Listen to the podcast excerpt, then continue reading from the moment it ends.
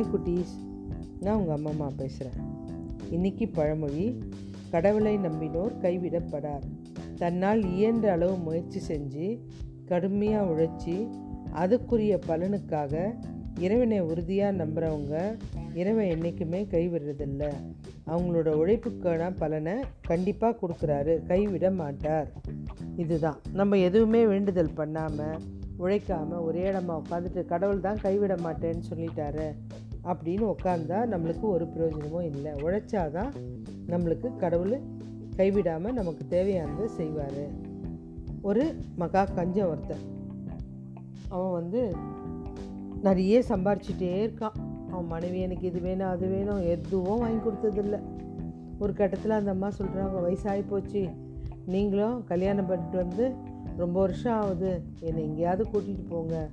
ஒரு ரூபா செலவு பண்ண முடியாது. அப்படின்னு சொல்லிட்டான் சரி செலவு பண்ணாத வழி புண்ணியமாவது தேடலாமே காசிக்காவது போயிட்டு வரலாமே. அங்கே என்ன இருக்குது அப்படின்னு கேட்குறான் அங்கே என்ன தண்ணி இருக்குது அப்படின்னு சொல்கிறாங்க அதில் போய் குளிச்சுட்டு வரணும். உனக்கு ஏன் நான் இங்கே வேணால் தண்ணி கொண்டாந்து கொடுக்குறேன் குளிச்சிரு அப்படின்றான். இல்லை இல்லை அதெல்லாம் முடியவே முடியாது. கடவுள்கிட்ட கொஞ்சமாவது புண்ணியம் தேடிக்கணும். எனக்காக பண்ணுங்க அப்படின்னு சொல்கிறாங்க ஒரு பைசா செலவு வைக்க மாட்டிய? கண்டிப்பாக வைக்க மாட்டேன் நீங்கள் வாங்கலை. அப்படின்ட்டு காசிக்கு போகிறாங்க ரெண்டு பேரும். காசிக்கு போனவுடனே பார்த்தா காசி கரையோரம் நிறைய புரோகிதர்கள் மந்திரம் சொல்லிகிட்டு இருக்காங்க. இறந்தவங்களுக்கு வாழறவங்களுக்கு எல்லாத்துக்கும் மந்திரம் சொல்லிவிட்டு அங்கே அவங்க வந்து அந்த க காசி தண்ணியில் குளிக்கிறாங்க. எங்கே நம்மளும் எதனா மந்திரம் கந்திரம் தெரிஞ்சுக்கிட்டு தண்ணியில் போய் குளிக்கலாமே. இதுக்கு தானே உன்னை கூட்டிகிட்டு வர மாட்டேன்னு சொன்னேன் அப்படின்னு சொல்லிட்டு இங்கெல்லாம் வேணாம் வா அந்த பக்கமாக போகலாம் அப்படின்னு புரோகிதர்லாம் இல்லாத இடமா பார்த்து கூட்டிகிட்டு போகிறான் அந்த கஞ்சை கடவுள் பார்க்குறாரு இவங்க கூட கொஞ்சம் விளையாடி பார்க்கலாமேன்ட்டு புரோகிதர் வேஷத்தில் அங்கே வந்து நிற்கிறார் அப்பா நீ எனக்கு இப்போ காசு கொடுக்க வேணாம் உன் மனைவி ஆசைக்கு நான் கொஞ்சம் மந்திரம் சொல்கிறேன் அவங்க தண்ணியில் இது பண்ணட்டும். ஸ்நானம் பண்ணிக்கிட்டோம். நீ வந்து எனக்கு இந்த பணத்தை ஊருக்கு வந்த அப்புறம் கொடுத்தா போதும். யோசிக்கிறான். இவனுக்கு எங்கே இந்த வீடு தெரிய போகுது? சரி ஊருக்கு வந்த அப்புறம் தரேன். எவ்வளோ?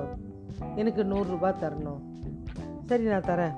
அப்படின்னு ரெண்டு பேரும் மந்திரம் சொல்லிவிட்டு ஏன்னா ஓசிலேயே முடிச்சிடலாம் அப்படின்னு நினச்சிட்டு ரெண்டு பேரும் மந்திரம் சொல்லிவிட்டு குளிச்சுட்டு நீ ஊருக்கு வந்து வாங்கிக்கோ. எங்கே இருக்க? அப்படின்னு கேட்டான் இவன் விலாசம் சொல்லிட்டு வந்துட்டான். வந்தவொடனே அப்பா ஒரு பைசா செலவு இல்லாமல் ஏதோ காசு யாத்திரை முடிச்சிட்டோம். இதுக்கப்புறம் எங்கேயே நான் கேட்கக்கூடாது அப்படின்னு சொல்லிட்டு வீட்டுக்கு வந்துட்டான். கொஞ்ச நாள் ஆகுது.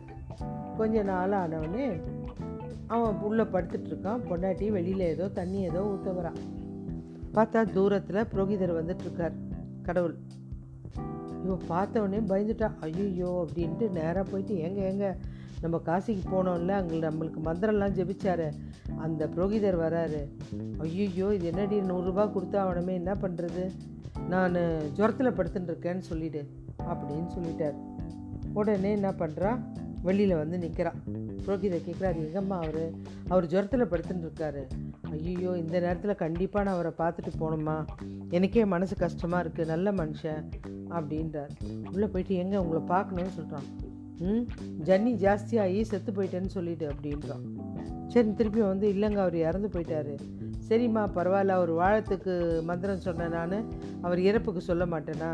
நானே கிட்டேருந்து எல்லா காரியமும் பண்ணித்தரேன் அப்படின்னோடனே இவன் என்னாடி நம்மளை விட்டு போக மாட்டான் போல இருக்குது உன் சொந்தக்கார வர சொல்லு.